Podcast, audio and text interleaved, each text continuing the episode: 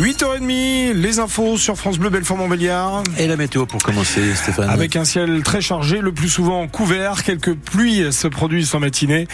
Euh, les températures en ce moment, 6 à 7 degrés. Météo complète juste après les infos.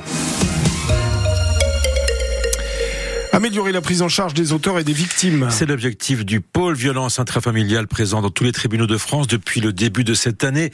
C'est le cas donc à Belfort où le parquet était déjà très impliqué dans la prise en charge de ces violences, avec par exemple la création de stages spécifiques pour les auteurs de violences conjugales. Par exemple, Manon Sibyl est chargée de mission violence intrafamiliale au parquet de Belfort. On les reçoit, on leur présente des ateliers assez ludiques euh, sur la thématique de la communication, sur aussi euh, les acteurs qui peuvent venir soutenir euh, les personnes en difficulté. Donc euh, ça peut être psychologue, euh, thérapeute, divers et variants en fonction des problématiques qui ressortent.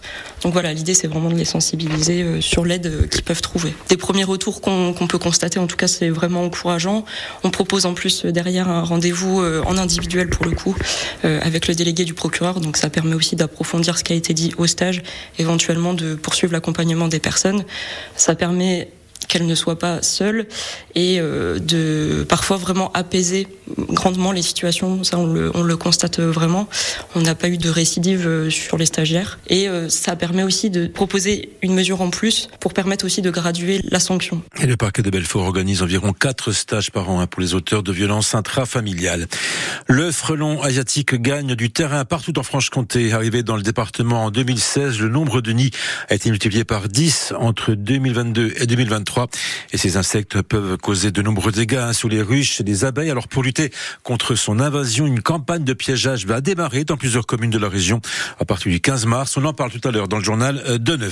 Une grève en chasse une autre à la SNCF. Après la grève des contrôleurs qui se termine euh, ce matin, une autre grève est annoncée sur les rails, celle des aiguilleurs. Sudrail a déposé un préavis de grève pour ce week-end en plein chassé croisé des vacances d'hiver. Recrutement et augmentation des salaires sont au cœur des revendications.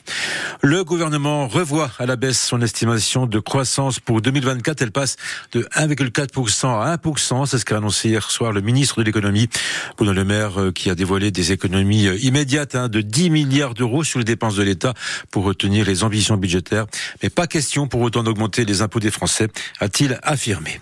Enfin, en football, Brest, plonge encore un peu plus Marseille dans la crise. Hier soir, les Bretons ont battu l'OM 1 à 0 au match de clôture de la 22e journée de Ligue 1. Brest s'empare de la deuxième place euh, du classement derrière le Paris Saint-Germain. Marseille est désormais neuvième.